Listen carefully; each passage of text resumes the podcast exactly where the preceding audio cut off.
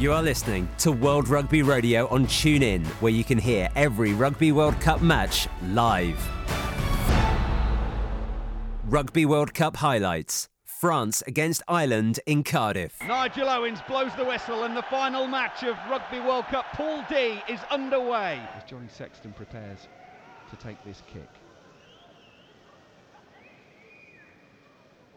He's very slow and rhythmical in his preparations before he steps forward.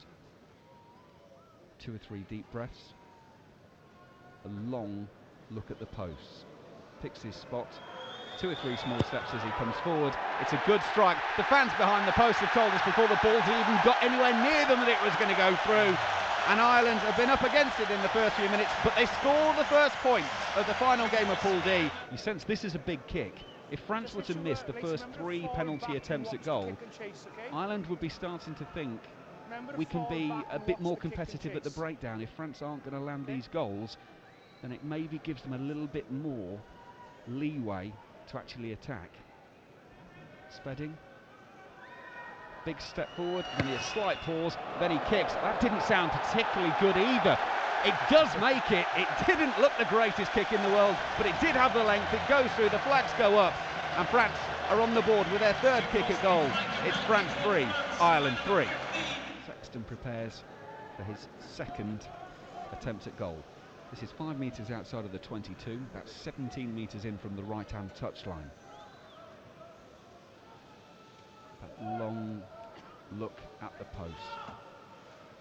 Picking his spot, makes his way forward. It's a very, very clean strike. It's still going up as it goes between the uprights. It sails between them. Another three points for Ireland. Another three points for Jonathan Sexton. And it means that it's uh, France 3, Ireland 6 here on Rugby World Cup Radio. As Spedding lines up this opportunity.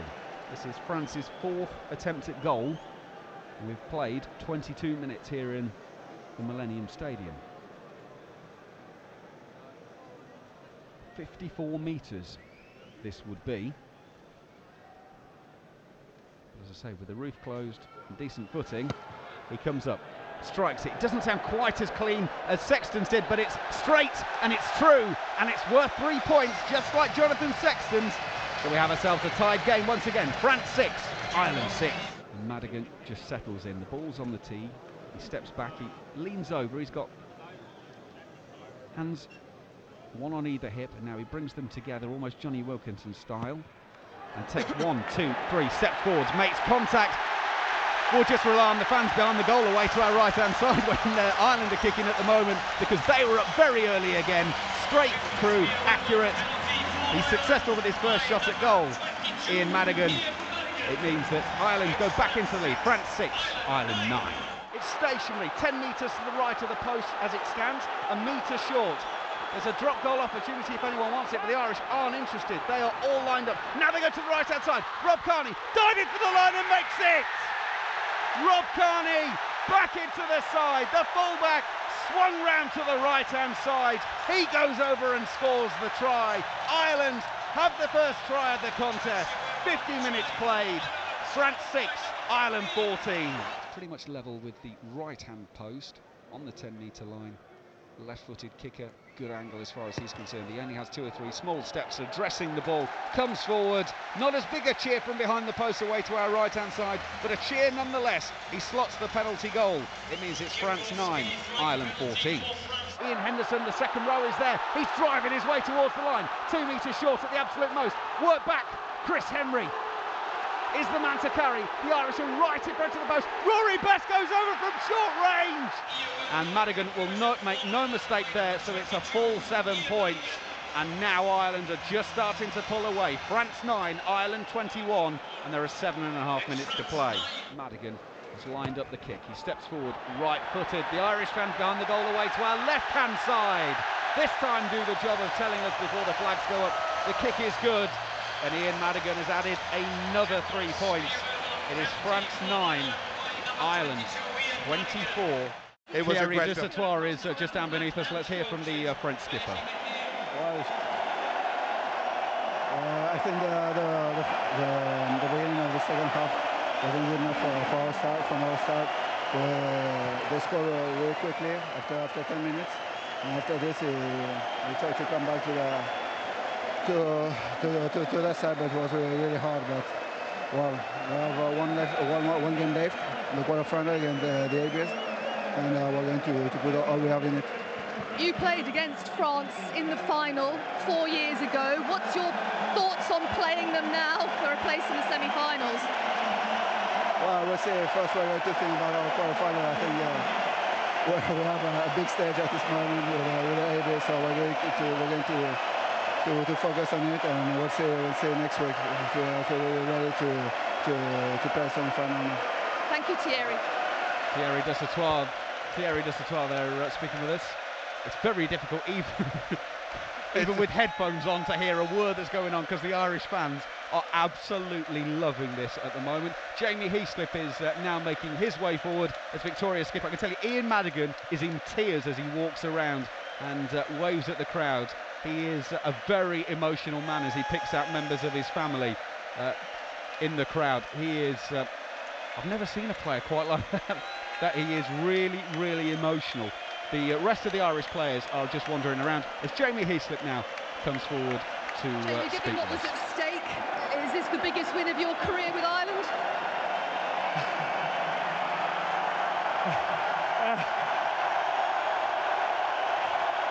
Uh, it's uh, it's right up there.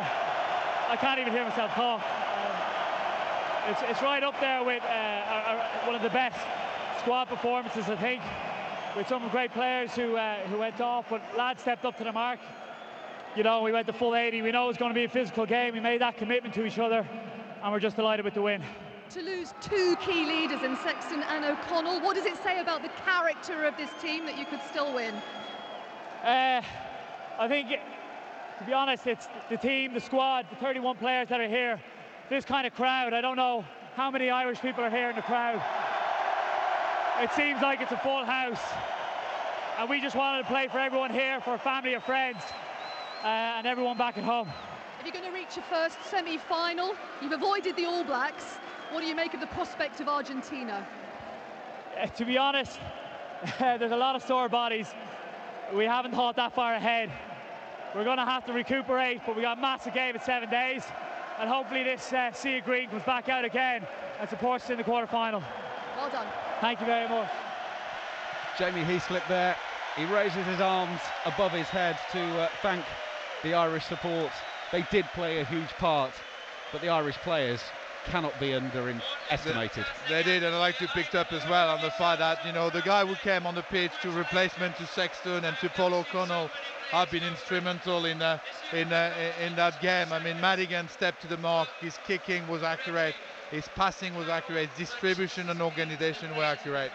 Next up, we will hear from the uh, French coach, what is it Philippe about Saint-Andre. The, the fifth game in a row now you have been unable to beat them.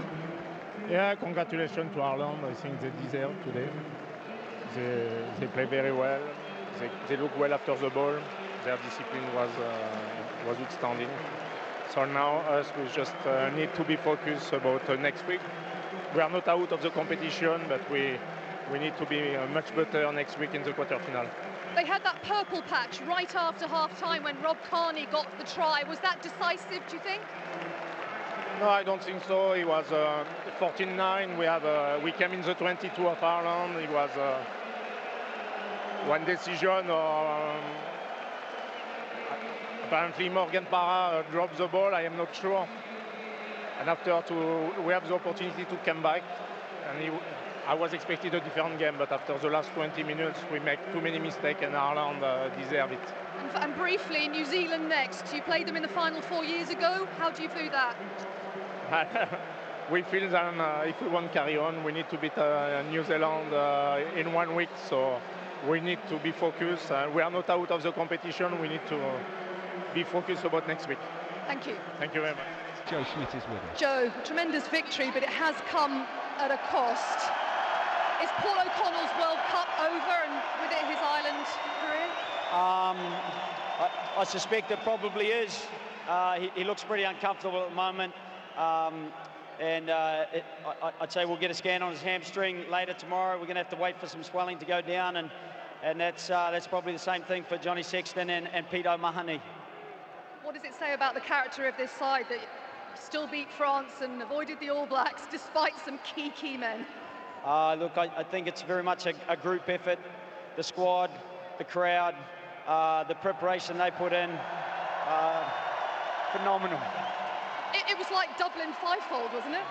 Uh, look, um, I, I, think they need to get a roof in Dublin. Uh, if we can capture this sound, I, I think it, it, really lifts the lads. It, it, was unbelievable.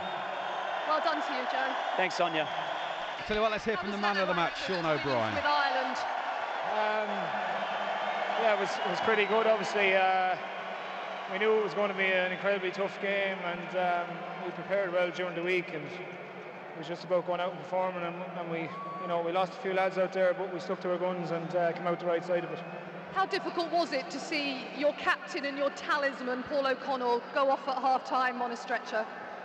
Yeah, well, it, I suppose it is what it is, you know, and uh, you have to move on very quickly. And um, we have a great replacement in Ian coming on the bench, and uh, you know he made a huge impact as well. But uh, hopefully it's not too bad with Paulie, and uh, we'll see where we go this week. Ireland have had some epic battles at World Cups with Argentina. How do you view the prospect in a week's time? Yeah, another uh, very dangerous, very dangerous side, and very physical team. So um, we're going to have to be on our game to uh, to, to have a good game, and uh, you know we'll prepare well this week and see where we are. You are listening to World Rugby Radio on TuneIn, where you can hear every Rugby World Cup match live.